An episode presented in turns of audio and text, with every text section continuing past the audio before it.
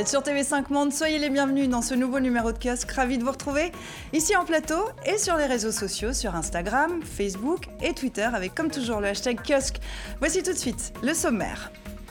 Le Venezuela a deux présidents, Nicolas Maduro, contesté, et Juan Guaidó, autoproclamé.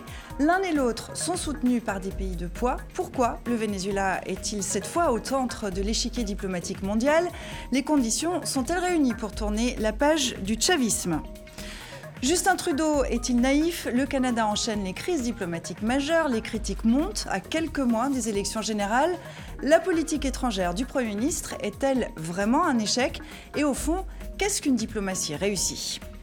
Les jeunes vont-ils sauver la planète? La fronde étudiante s'accentue contre l'inaction des États face au réchauffement climatique. Les politiques seront-ils poussés à agir?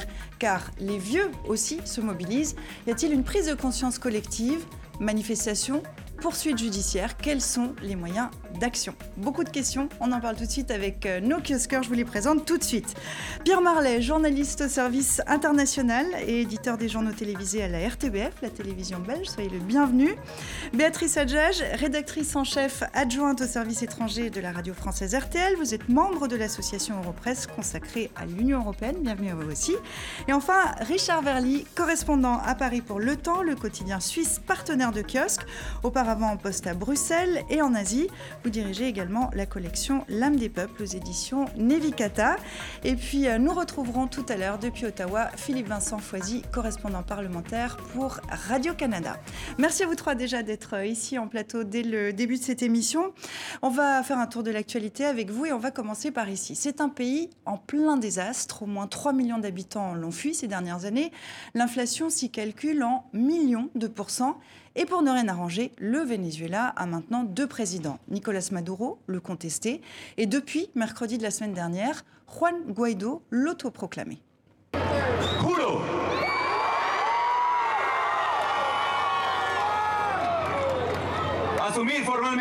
Je jure d'assumer formellement les compétences de l'exécutif national, comme président en exercice du Venezuela.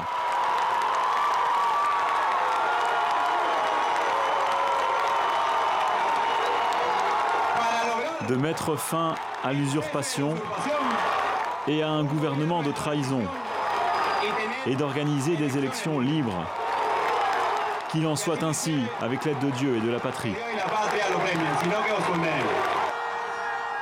35 ans, propulsé à la tête de l'Assemblée nationale le 5 janvier dernier, inconnu au bataillon médiatique il y a encore 3 semaines, autoproclamé président donc il y a 10 jours, et aussitôt reconnu officiellement par Donald Trump. 14 autres pays lui ont immédiatement emboîté le pas. Deux présidents pour un pays, Béatrice, ça n'est pas un scénario inédit non plus. Comment ça, pas inédit ? Alors, il y a peut-être d'autres exemples où on peut se retrouver comme ça avec des présidents qui arrivent de façon illégitime. Alors oui, ça peut arriver, mais il y a au moins un cas célèbre qui montre que c'est difficile de voir où est la légitimité internationale, c'est la Chine. Dans les années 50, 60, quand Mao Zedong a pris le pouvoir, il y avait Chiang Kai-shek qui, lui, a voulu rester président, qui s'est réfugié avec ce qui lui restait comme troupes fidèles à Taïwan. Et encore aujourd'hui, quelque part, on paie le prix de cette crise diplomatique, puisque tout un temps, Chiang Kai-shek est resté le représentant officiel de la Chine au Conseil de sécurité des Nations Unies. Et puis, il a été remplacé par Mao Zedong dans les années 70. Et dès lors, Taïwan n'est toujours pas membre des Nations Unies. Donc, c'est vrai que ça montre que deux présidents, ça peut arriver. Ça peut arriver, mais c'est quand même une situation plutôt... C'est un casse-tête quand même. C'est un casse-tête, mais ce qui est intéressant par rapport aux précédentes manifestations où le pouvoir de Maduro est contesté, c'est là, on sent, tout le monde l'a constaté, que les États-Unis, c'est-à-dire que Donald Trump est clairement engagé derrière l'opposition, contrairement à Obama, qui s'était plutôt désengagé d'Amérique latine. Trump pèse de tout son poids. Guaido arrive dans un moment aussi, ça tous les observateurs au Venezuela le disent, où tous ceux qui pouvaient être encore fidèles au régime le lâchent parce que la misère est tellement grande. On le voit bien, 3 millions de Vénézuéliens ont voté avec leurs pieds en fuyant le Venezuela, que du coup, le contexte est différent pour la première fois depuis 2013 où Maduro est arrivé au pouvoir et où il y a un vrai désaveu de ce président, dont l'élection d'ailleurs est contestable, n'a pas été reconnue par plusieurs démocrates démocratie. Un diplomate nous racontait par exemple que lors de la dernière présidentielle en 2018, les bureaux de vote étaient déménagés au dernier moment. Il y a eu plus de 50% d'abstention et l'opposition a boycotté. Donc, qui est légitime aujourd'hui ? Est-ce que c'est Maduro qui a été élu dans des conditions contestables ou est-ce que c'est ce jeune président de l'Assemblée nationale que Maduro a essayé d'étrangler en lui ôtant tout pouvoir ? Et ça pose la question, que dit le droit dans ces cas-là ? Est-ce que la politique peut l'emporter sur le droit ?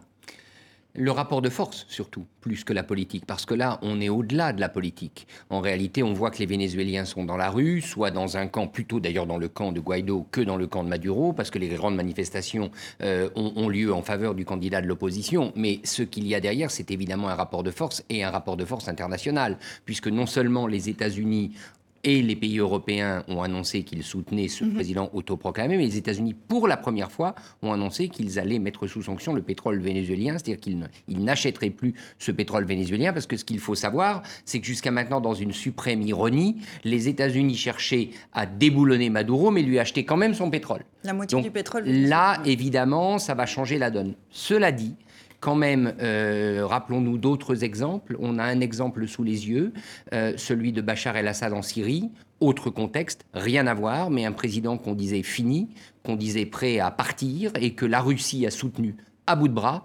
L'Iran a soutenu à bout de bras et il a tenu et aujourd'hui il a gagné. Le contexte est extrêmement différent. La proximité des États-Unis rend les choses évidemment totalement différentes. Mais quand même, Maduro garde des cartes en main et d'ailleurs, il joue, je dirais, dans son registre du pire assez habilement, puisqu'il a rouvert la vanne des législatives en disant « je suis prêt à des élections législatives », mais bien évidemment, il ne remet pas en cause sa propre élection, c'est-à-dire l'élection présidentielle. Donc méfions-nous de cette fin qui semble programmée d'un homme dont, au fond, la survie politique et la capacité de survivre avec des alliés très problématiques est démontrée. On va s'intéresser aux alliés, justement. Je vous propose de regarder cette carte du monde. Du côté de Juan Guaidó, en bleu, les États-Unis, le Canada, une grande partie de l'Amérique latine, notamment. Nicolas Maduro est, lui, soutenu par la Russie, la Chine ou encore Cuba. Et puis, dans l'expectative, vous le disiez, Richard, l'Union européenne qui réclame des élections qu'elle veut, je cite, libres et crédibles. Pendant des années, le Venezuela s'est enfoncé dans la crise sans réellement mobiliser la communauté internationale.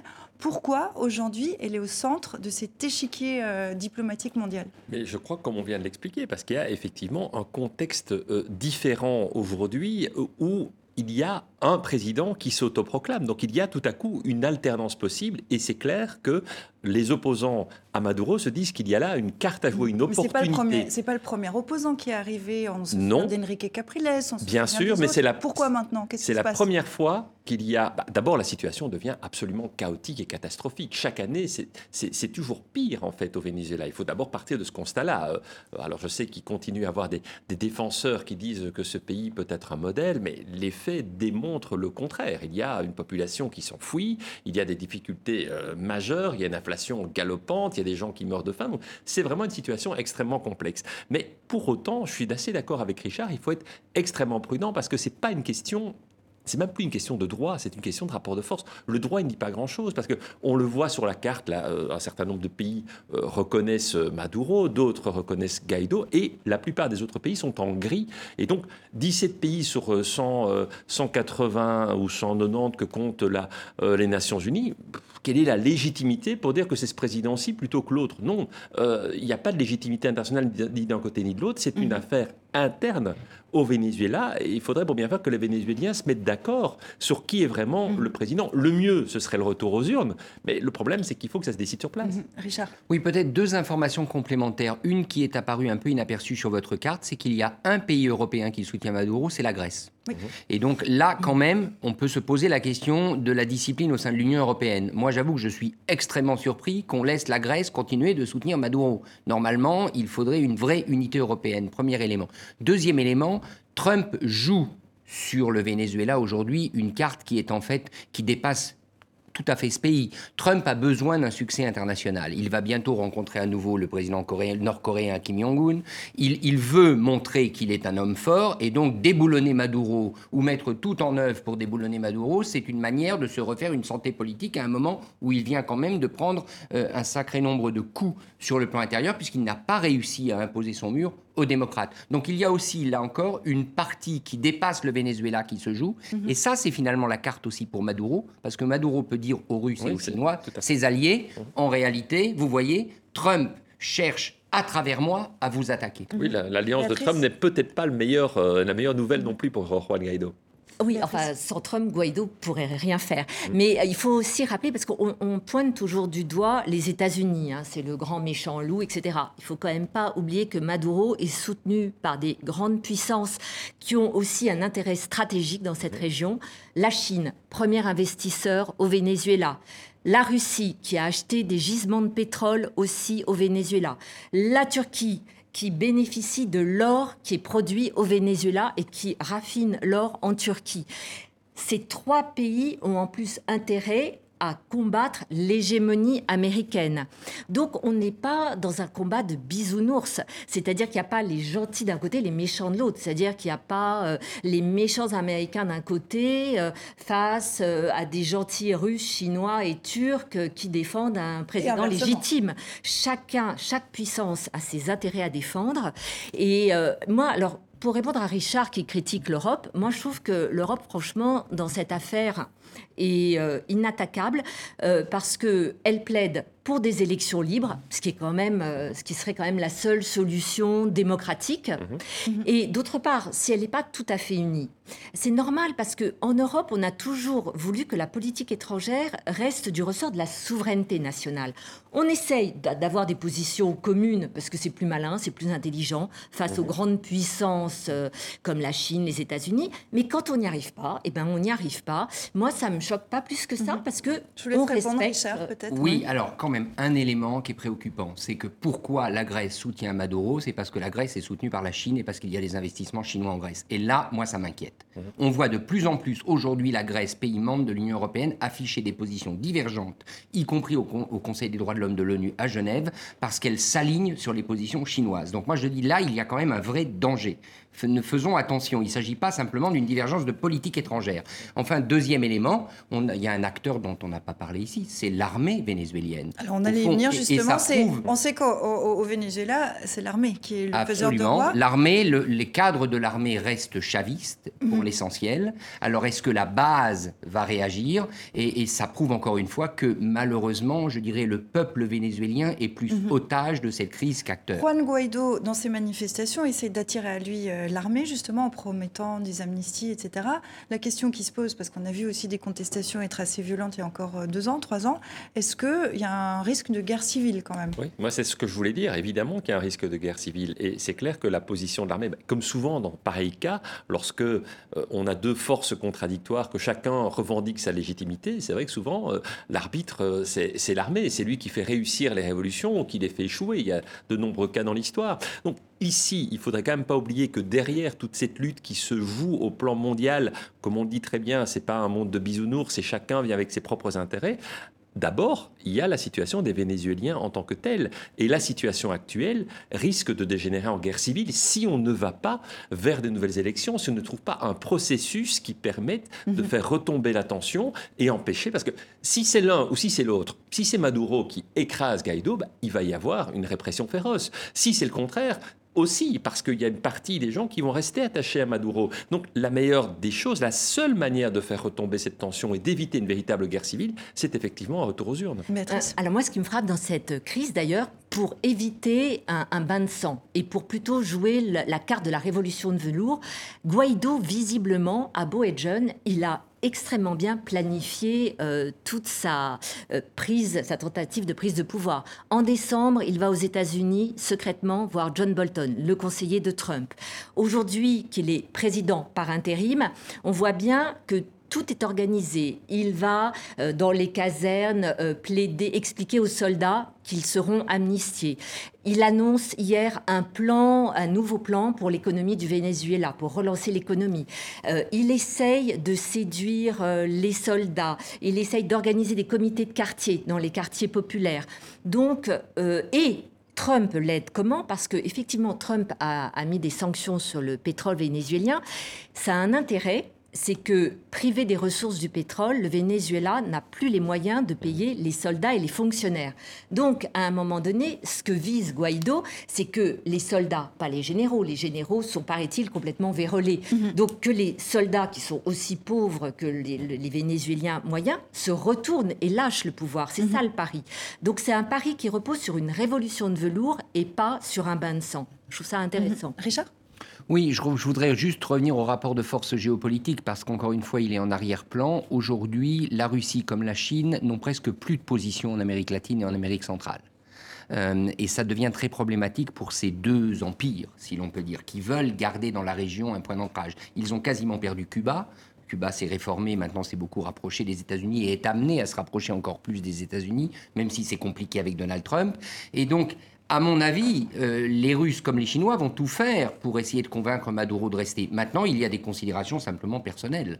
À un moment donné, Maduro peut, avec sa famille, estimer que ça devient trop compliqué. On peut aussi, dans ce genre de crise, finir éliminé physiquement par les militaires.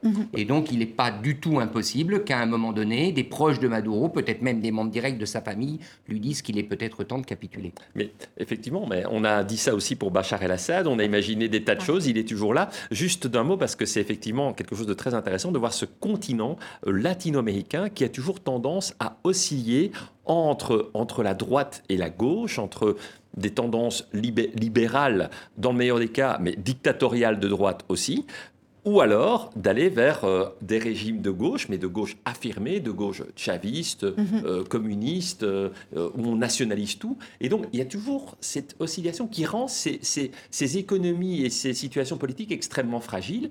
Et ce n'est pas pour rien qu'évidemment, derrière, il y a des grandes puissances qui se disent « Quelle carte est-ce que je peux jouer là-dedans ?» Donc, tant que ce continent ne sera pas un peu plus équilibré, un peu plus nuancé, il sera à la merci de situations comme celle-là. Là, dans ce cas précis, est-ce qu'en admettant que Nicolas Maduro parte, il faut se rappeler que c'était le dauphin de Hugo Chavez. Est-ce qu'en admettant qu'il parte ou qu'il soit poussé vers la sortie, est-ce que c'est la fin du chavisme, de ce régime chaviste ? On a du mal à savoir qui est Juan Guaido, il est un peu inconnu, on le découvre. A priori, ce serait en tout cas ressenti comme cela. En tout cas, ça affaiblirait fortement ce chavisme qui a d'ailleurs d'énormes difficultés vu la situation économique, donc qui est de plus en plus contesté. Non, je crois qu'on peut le dire, c'est surtout le basculement à droite. Guaido est un candidat soutenu par Uribe, l'ancien président colombien, qui était un président très marqué à droite. Guaido est soutenu par Trump, et il n'est pas soutenu par Trump parce qu'il a un programme collectiviste, soyons clairs. Donc oui, c'est la fin du chavisme, et sa volonté, c'est d'en finir avec le chavisme, mais avec tous les problèmes que soulignait Pierre, c'est-à-dire que la masse, une partie des masses populaires, aujourd'hui, elles ont été éduquées dans le chavisme. Ouais. Donc, à un moment donné, il y aura de toute façon des tensions et il sera obligé de maintenir, s'il arrive au pouvoir, les programmes de subvention complètement délirants mis en œuvre par Chavez et par Maduro, parce que sinon, ça explosera.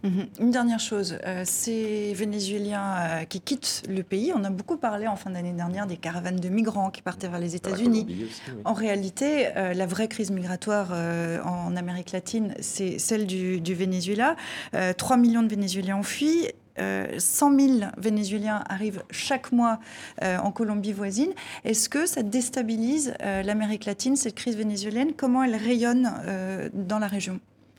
Écoutez, oui, on le voit en Colombie, au Pérou, dans les camps de réfugiés. Par exemple, en Colombie, je crois qu'il y a 1 million de réfugiés vénézuéliens.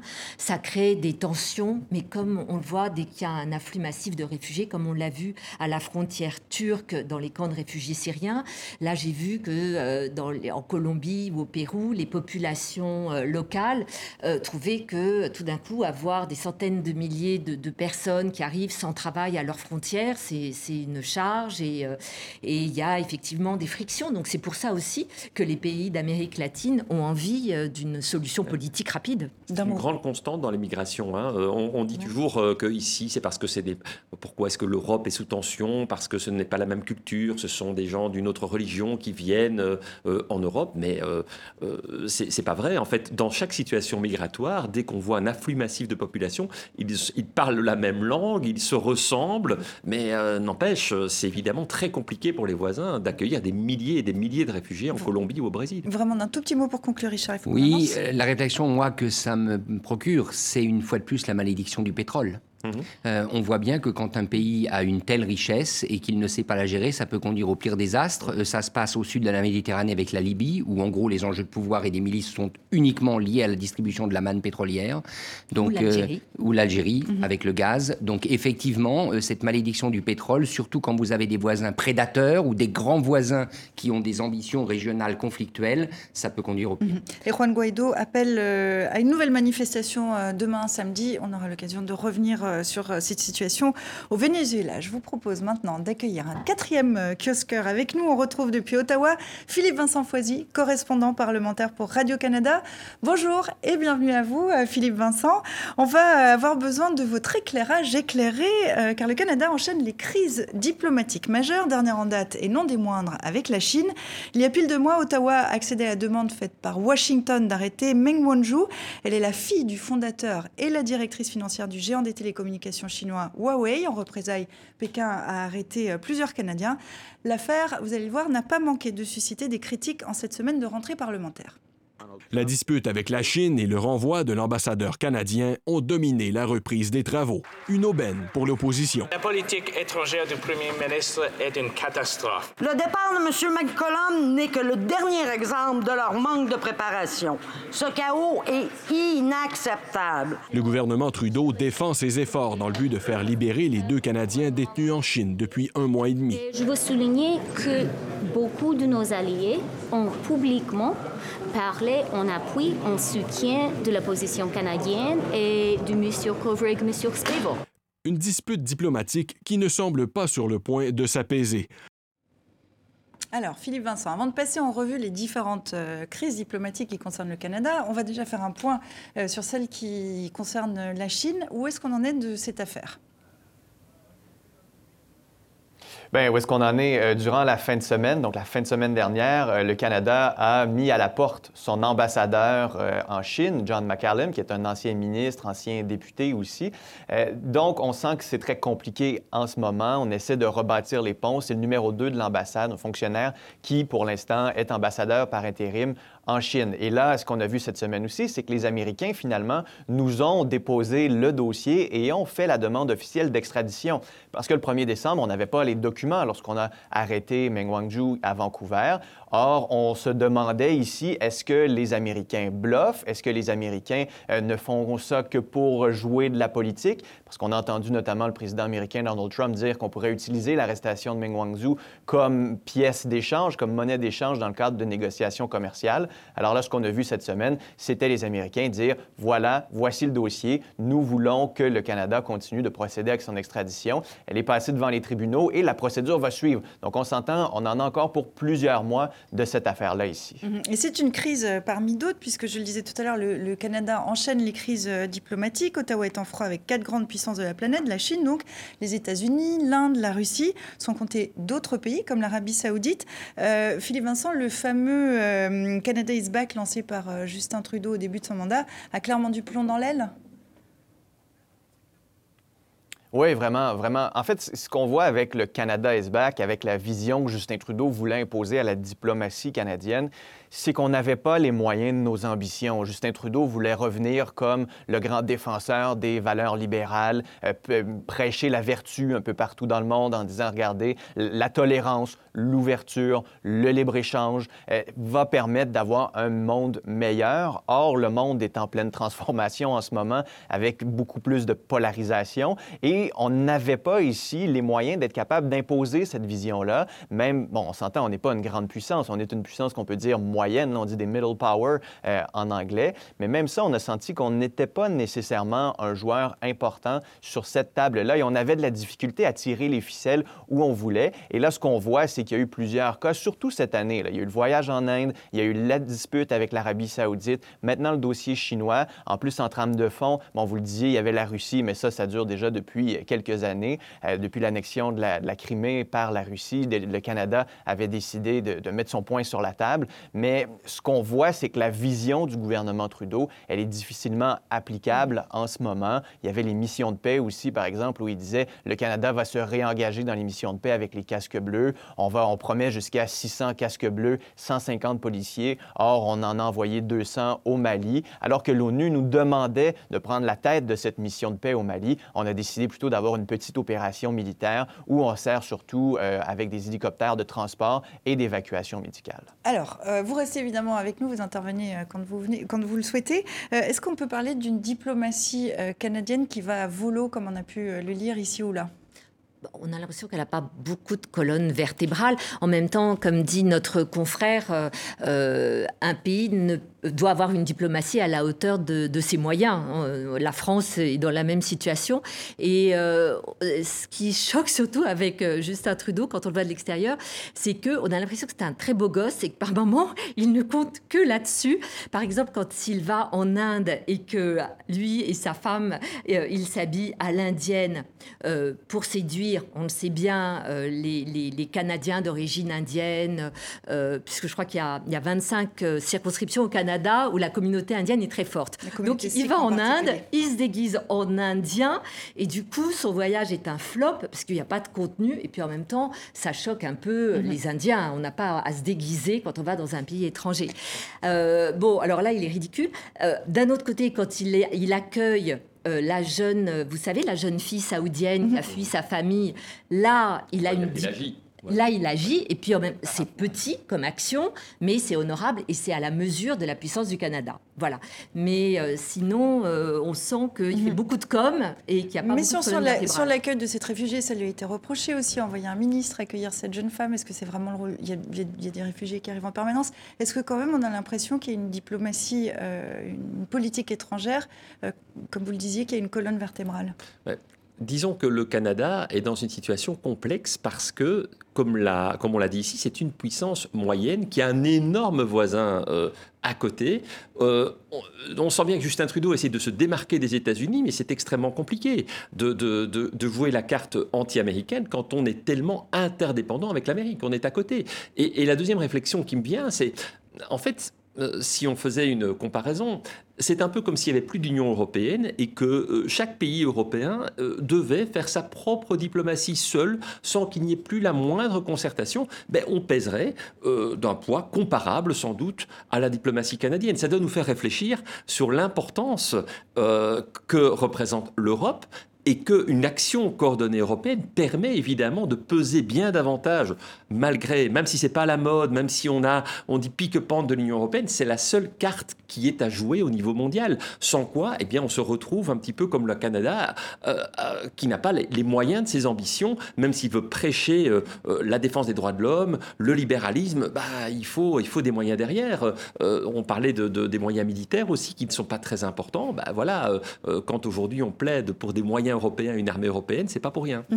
Vous voulez intervenir, je crois, Béatrice, ensuite Richard. Pour compléter, c'est vrai qu'en sortant du Canada, il y a un autre exemple. La France, aujourd'hui, n'a plus les moyens de ses ambitions diplomatiques. Elle le reconnaît, d'ailleurs. Par exemple, vous voyez, en Syrie, on est très ennuyé du retrait, du départ des troupes américaines en Syrie, parce que sans les Américains en Syrie, on ne peut plus rien faire et on est obligé de partir, nous aussi, alors que le combat contre l'État islamique n'est pas terminé, alors qu'il y a des djihadistes français toujours en Syrie.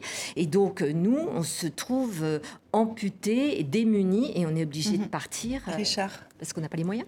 Oui, ce que ça m'inspire, c'est au fond, Barack Obama avait deux héritiers. Il avait Justin Trudeau et Emmanuel Macron, qui tous les deux ont cherché quand même à s'inscrire dans les pas de la doctrine Obama, c'est-à-dire multilatéralisme, grandes valeurs, grandes idées.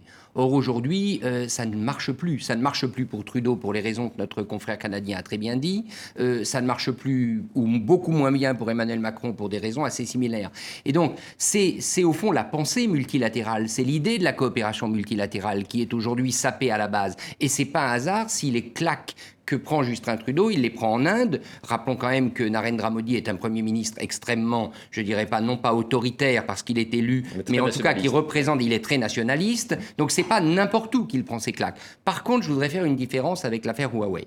L'affaire Huawei, c'est un enjeu mondial. Il s'agit de savoir si oui ou non les Chinois, demain, à travers cette entreprise liée à l'armée chinoise, seront capables de contrôler, au fond, les systèmes de télécommunications du futur et notamment la 5G. Et alors là, d'un point de vue européen, je pense que Donald Trump a raison d'engager ce combat. Je ne sais pas si, en l'occurrence, le cas de cette dame justifie de la maintenir autant en détention, mais se battre aujourd'hui contre Huawei, c'est, d'après ce qu'on peut voir du dossier, une question de sécurité internationale, et il est normal, on se bat, la Commission européenne se bat en Europe, par exemple, en ce moment, pour interdire une fusion entre Alstom et Siemens dans le rail. Il y a des enjeux autrement plus importants qui sont celui des télécommunications mondiales. Tout à fait, sauf que ça met en difficulté, le Canada, évidemment, parce que, à la fois, on peut comprendre l'argument, mais en même temps, pour Trudeau qui essaye de se démarquer de Trump, le voilà pris en otage.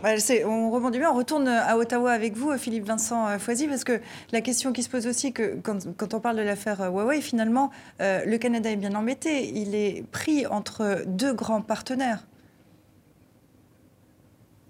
Ben oui. En fait, ce qui est particulier aussi d'avoir suivi Justin Trudeau au cours des dernières années, chaque fois qu'il va dans un sommet où Donald Trump et Xi Jinping sont présents, on ne parle que des deux, on ne parle que de cette guerre commerciale. Et là, ce qu'on voit, c'est le Canada qui est au milieu de cette guerre entre les deux géants.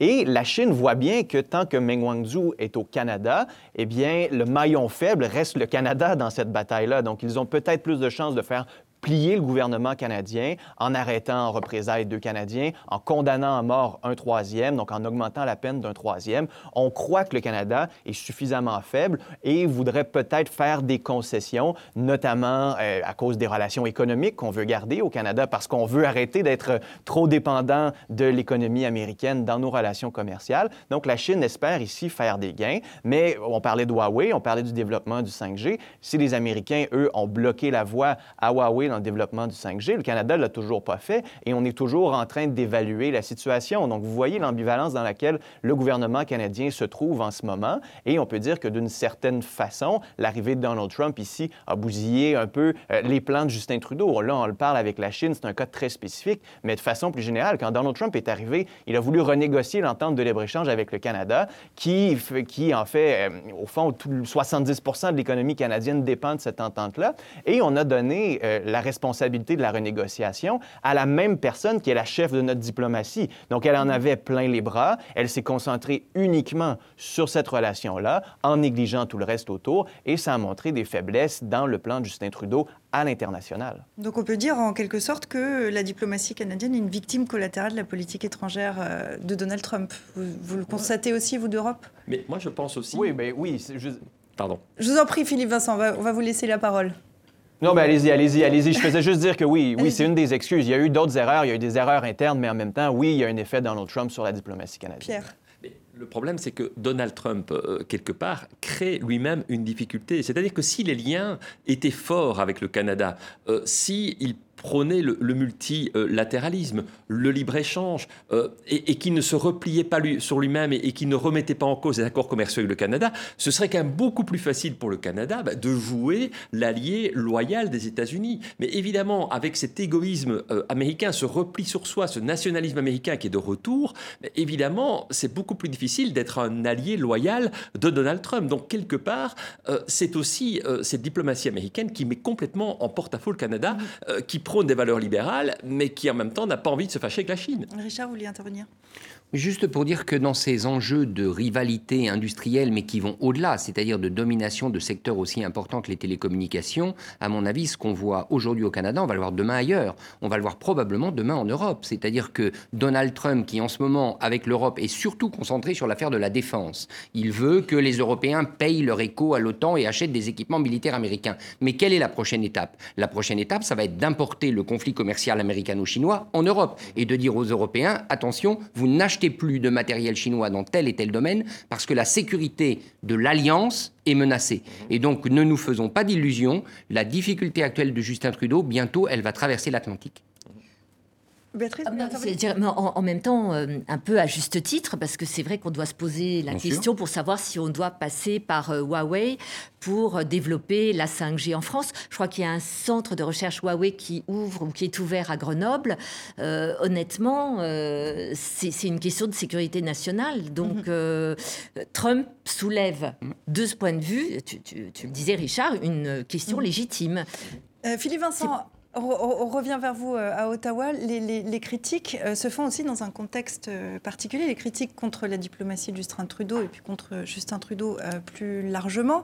Vous êtes au Canada à 9 mois des élections générales. Alors, des élections se jouent rarement sur la politique internationale.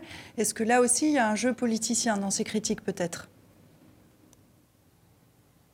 Oui, bien ici, on le voit que les partis d'opposition tentent de décrédibiliser Justin Trudeau. Ça a commencé avec le voyage en Inde, on en a beaucoup parlé, vous en avez parlé aussi, de ces fameux costumes, où on a très mal planifié le voyage aussi. On a montré qu'il y avait très peu de contenu dès le début, qu'on était beaucoup sur l'image. Et à ce moment-là, on a senti le vernis Trudeau cassé ici, et ça faisait en sorte que les attaques... Il devenait perméable aux attaques, finalement, Justin Trudeau. Et par la suite, avec les autres crises, on avait toujours en tête ce voyage où on disait, bien, peut-être que Justin Trudeau est mal préparé, peut-être qu'il est immature, peut-être qu'il ne fait que se baser sur l'image et il n'y a pas vraiment de fond.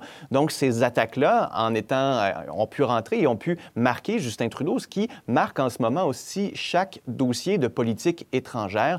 Alors oui, le contexte électoral est particulier aussi parce qu'on attaque sur ce dossier-là. Et même si on ne parle pas de politique étrangère, par exemple, c'est pas la décision du Canada de joindre le groupe de Lima au Venezuela qui va faire en sorte que les libéraux vont gagner la prochaine élection. Il reste que les électeurs vont peut-être se poser la question, est-ce que c'est la meilleure personne pour nous représenter à l'étranger? Il y en a beaucoup qui disaient, bon, Stephen Harper, l'ancien premier ministre conservateur, qui avait une vision différente de la politique étrangère, beaucoup plus axée sur les Américains, très proche d'Israël aussi, plus militariste que multilatéraliste. Il n'était pas très proche de l'ONU aussi. On avait perdu notre siège au Conseil de sécurité à ce moment-là, lorsqu'on était en campagne pour en obtenir un.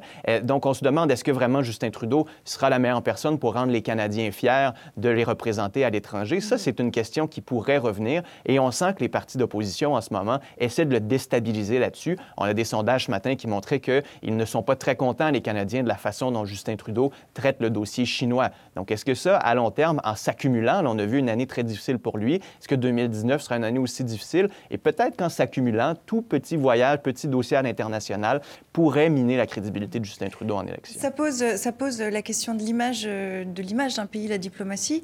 Pour terminer, c'est quoi une bonne diplomatie? Alors, si vous voulez, après avoir vraiment beaucoup vu des chefs d'État se comporter, pour moi, il y a les chefs d'État qui font de la diplomatie uniquement pour faire de la politique intérieure. C'est Justin Trudeau en Inde, c'est pour moi Nicolas Sarkozy quand il intervient sur Benghazi, en Libye, à 1 an de la présidentielle. Et puis, il y a les chefs d'État qui font de la politique étrangère parce qu'ils défendent l'intérêt national, l'intérêt stratégique de leur pays. Pour moi, c'est Mitterrand quand il choisit de faire l'Europe avec Helmut Kohl et d'intégrer davantage l'Europe, de faire la monnaie unique. Ça, c'est de la politique étrangère. C'est aussi Mitterrand quand il décide de soutenir George Bush dans la première guerre du Golfe parce qu'il pense que les Américains sont notre partenaire stratégique essentiel et que pour préserver le monde occidental, les démocraties occidentales, on a besoin des Américains, donc il soutient George Bush dans sa première guerre du Golfe. Ça, c'est de la vraie politique étrangère. Et la politique étrangère, je dirais, bas de gamme et qui souvent se plante, c'est quand l'homme politique fait uniquement de la politique intérieure. La différence entre l'homme politique et l'homme d'État est en train de faire, mais des hommes d'État, il n'y en a quand même pas beaucoup dans l'histoire. J'ajoute une petite réflexion sur l'âge du capitaine, parce que quand même, on voit que Justin Trudeau comme Emmanuel Macron, qui sont 2 jeunes dirigeants, voire très jeunes dirigeants par rapport aux standards internationaux, se retrouvent avec de sacrés dinosaures en face d'eux, parce que Trump, Xi Jinping, Vladimir Poutine, et est-ce qu'il n'y a pas dans ce monde difficile de rapport de force un problème problème pour les jeunes dirigeants qui n'ont pas les mêmes codes, qui croient peut-être davantage à certains idéaux et qui butent sur le réalisme de dirigeants, eux, beaucoup plus âgés et beaucoup plus cyniques. Question intéressante. Là, l'histoire, c'est pas toujours un défaut. Voilà. On va le voir tout à l'heure en parlant de climat et jeunes. Mais avant ça, j'aimerais qu'on conclue avec vous, Philippe-Vincent. La question qui se pose un peu aujourd'hui, c'est dans la situation dans laquelle se trouve le Canada, est-ce qu'il y a un risque d'isolement du Canada d'un point de vue diplomatique ? On conclura avec vous. C'est une très bonne question. En même temps, c'est sûr qu'avec les États-Unis, c'est toujours difficile. On a des bons liens avec l'Europe, on a des accords de libre-échange quand même avec tous les pays du G7 aussi. Donc, on travaille pour ne pas s'isoler, mais Justin Trudeau et l'image du Canada demeurent une image positive aussi. Il y a un risque, mais il va falloir voir ce qui va se passer aux États-Unis aussi par la suite. Et on va voir aussi les décisions que Justin Trudeau va prendre dans les forums multilatéraux, que ce soit à l'ONU. On est encore en campagne pour un siège au Conseil de sécurité. Là, ce qu'on dit, c'est que ça ne va pas nécessairement très bien. Et il faut quand même dire une chose, une bonne diplomatie, ce n'est pas nécessairement quelque chose de sexy, c'est quelque chose qui se fait aussi en coulisses, loin des caméras, souvent. Et souvent, quand on n'en parle pas et qu'une situation n'a pas explosé, c'est parce que la diplomatie a fonctionné. Et c'est peut-être là-dessus qu'il va falloir que le Canada se concentre au cours des prochaines années. Je crois que ça fait une très jolie conclusion. Merci beaucoup, Philippe-Vincent, d'avoir été avec nous depuis Ottawa. Je vous dis à très bientôt. Excellent week-end à vous au Canada. Si vous nous rejoignez maintenant, soyez les bienvenus dans Kiosk. On continue à passer en revue l'actualité de la semaine avec Pierre Marlet de la RTBF, Béatrice Adjage de RTL et Richard Werly du Temps. Cette question maintenant, je l'évoquais à l'instant en rebondissant sur vos propos, Béatrice. Les jeunes, pas les vieux, les jeunes vont-ils sauver la planète ? Semaine après semaine, ils dénoncent l'inaction des États face au réchauffement climatique, de la Belgique à l'Australie. Des milliers d'élèves font l'école buissonnière à l'appel de Greta Thunberg. En décembre dernier, à la COP24, le discours engagé de cette jeune activiste suédoise de 16 ans avait marqué les esprits. Vous dites que vous aimez vos enfants par-dessus tout, et pourtant, vous leur volez leur futur, sous leurs yeux. Tant que vous ne vous concentrerez pas sur ce qui doit être fait, plutôt que sur ce qui est politiquement possible, alors il n'y a pas d'espoir. Nous ne pouvons pas résoudre une crise si nous ne la considérons pas comme une crise. Nous devons laisser les combustibles fossiles dans le sol et nous devons nous concentrer sur l'équité. Et si les solutions au sein du système sont si impossibles à trouver, peut-être devrions-nous changer le système lui-même. Nous ne sommes pas venus ici pour implorer nos dirigeants. Vous nous avez ignorés dans le passé et vous nous ignorerez encore. Nous sommes à court d'excuses et nous sommes à court de temps. Nous sommes venus ici pour vous informer que le changement arrive, que cela vous plaise ou non. À 16 ans, Greta Thunberg a tout d'une grande. Est-ce que sa force, c'est de nous confronter, nous, vieux adultes, que nous sommes ici autour de cette table, à notre propre hypocrisie ? Écoutez, c'est question que je vous posais tout ça. Moi, je la trouvais patente. Elle me bouleverse, honnêtement, parce que c'est vrai que c'est sa génération qui va être la plus concernée. Nous, on a le temps de mourir avant que la planète soit impossible à vivre. Mais ces jeunes, eux, doivent prendre vraiment leur avenir en main. Et si vous voulez, elle allie deux choses, c'est-à-dire qu'elle a la jeunesse pour parler aux jeunes de sa génération et elle a une maturité politique étonnante, c'est-à-dire qu'elle explique à tout le monde que ça suffit de respecter les règles du jeu parce qu'il faut être maintenant radical, parce que l'enjeu est vital. Et donc, elle engage tous les jeunes à aller sécher les cours. Elle prend des moyens radicaux quand même. Et quand on réfléchit dans l'histoire, les seuls qui ont changé le cours de l'histoire, c'est ceux qui ont été radicaux à un moment donné, que ça soit pacifiquement, comme Gandhi, ou que ça soit par la violence. Elle, c'est pacifiquement, et je la trouve extraordinaire. Pierre ? Je crois que c'est une jeune qui a parlé à des jeunes. Et donc, s'il y a, pour le moment, une série de jeunes de par le monde qui ont entendu ce message et qui ont décidé de passer à l'acte, c'est parce qu'ils ont été... Belgique. Oui, j'en parle à l'aise, parce qu'en Belgique, effectivement, il y a quelque chose qui est en train de se passer, mais c'est certainement la conséquence de cette jeune fille. On a tous vu cette jeune fille qui arrivait, on a trouvé ça bien sympathique. Nous, on a dit, tiens, c'est formidable, elle a quelque chose. Mais sincèrement, on n'a pas vu venir la lame de fond que ça allait susciter. En Belgique, c'est quand même impressionnant. C'est jeudi, voilà. C'est jeudi, j'ai manif, hein, en gros. Grosse négo, en Belgique. Et alors, ils s'organisent. Alors, ils étaient encore 30 000 hier. Alors, 30 000 à l'échelle belge, quand même, si on prend l'échelle française, ça fait 200 000, quoi. Hein. Je veux dire, c'est plus fort qu'une participation des Gilets jaunes. C'est quelque chose de vraiment massif. Il y a eu une manifestation dimanche, on est allé manifester en famille, c'était la deuxième. 70 000 personnes, 70 000 je traduis, qui viennent dans la rue, c'est énorme. Ça fait aussi à l'échelle française, ça ferait 450 000. Donc il y a quelque chose qui est en train de se passer. Il y a un message qui s'installe. C'est d'autant plus étonnant que on est en campagne électorale en Belgique, qu'on vote au mois de mai, que jusqu'ici on a beaucoup parlé, comme partout dans le monde, du problème des migrations, que c'était toujours ça qui revenait. Alors, on a parlé ici aussi peut-être d'une poussée verte en Europe. Sûr. Mais la question, c'est est-ce que tout ça va soutenir, est-ce que voilà, alors, va y avoir, c'est ce que demandent ces jeunes, est-ce qu'il va y avoir une traduction politique, c'est ce qu'ils demandent. Ce que je voulais dire, c'est que en fait, on a déjà réussi à inscrire la question climatique dans l'enjeu électoral majeur de la campagne politique belge, alors qu'on ne s'y attendait pas. Là, c'est déjà une surprise. Et donc, alors après, y aura-t-il des suites ? Ça, on va voir. Selon une étude menée en Belgique, mais je pense qu'elle peut s'appliquer aussi plus largement, la question climatique occupe la 7e place dans les préoccupations des Belges de plus de 50 ans, mais elle arrive en tête pour les 18-25 ans, c'est pas nous. Est-ce que les jeunes vont sauver la planète ? Non. Moi, je n'y crois pas du tout, parce que tout simplement, ce que ça m'inspire, c'est effectivement beaucoup d'admiration, comme Béatrice, pour cette jeune femme qui, un peu, je dirais, elle est parfaite. Elle est intelligente, elle comprend, elle a le bon discours. Je ne sais pas si c'est elle qui l'écrit, mais en tout cas, elle a les mots justes.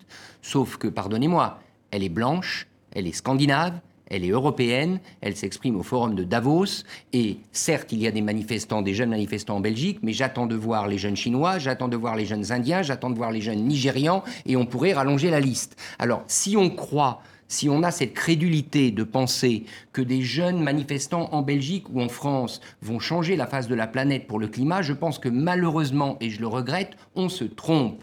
Parce que, là encore, les rapports de force sont tout autres.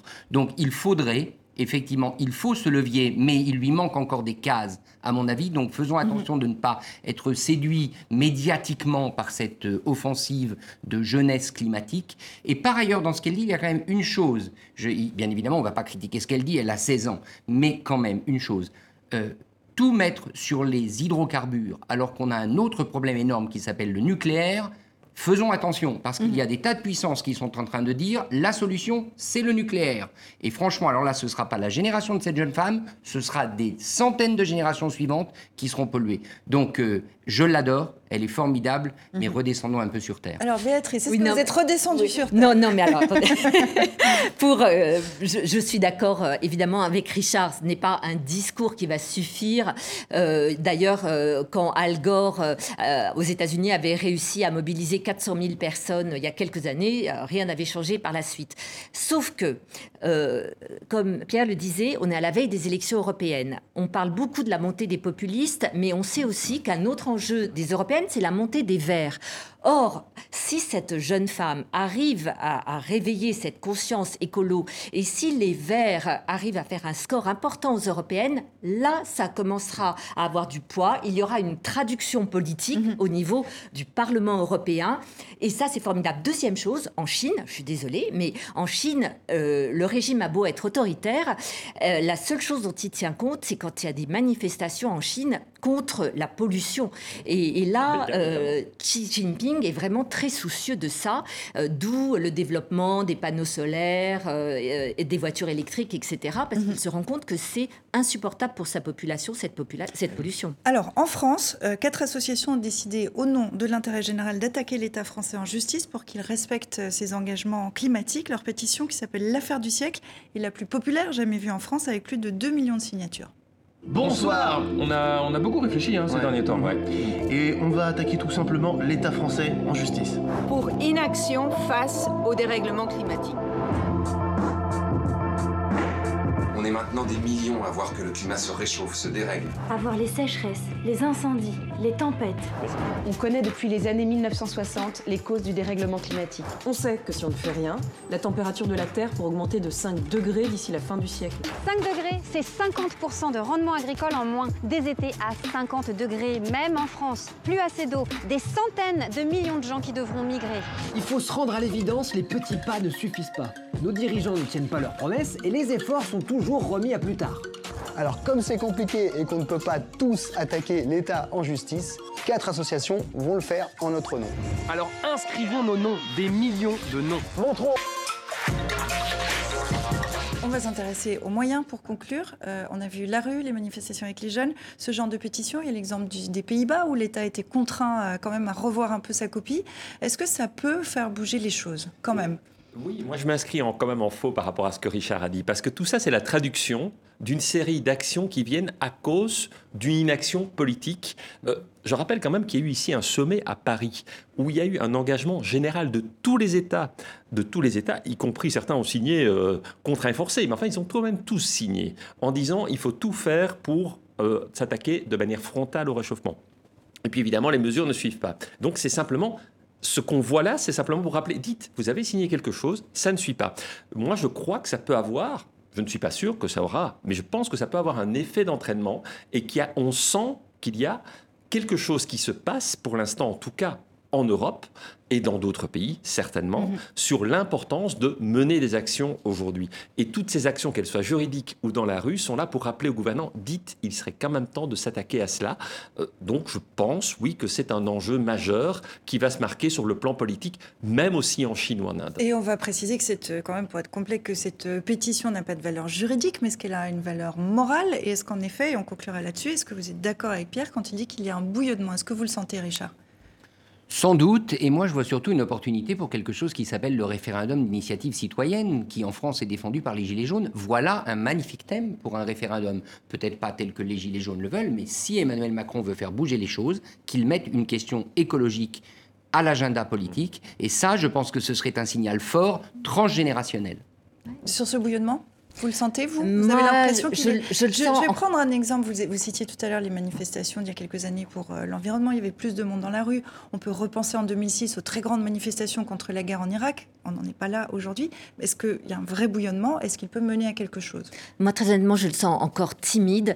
Et j'attends le réveil. Par exemple, quand je vois qu'aujourd'hui, qu'à Bangkok, toutes les écoles publiques sont fermées parce que le niveau de pollution est tel que le gouvernement préfère demander aux enfants de rester à la maison plutôt que de sortir dans la rue et que c'est le seul moyen qu'ils ont pour protéger leur population, je trouve ça effrayant.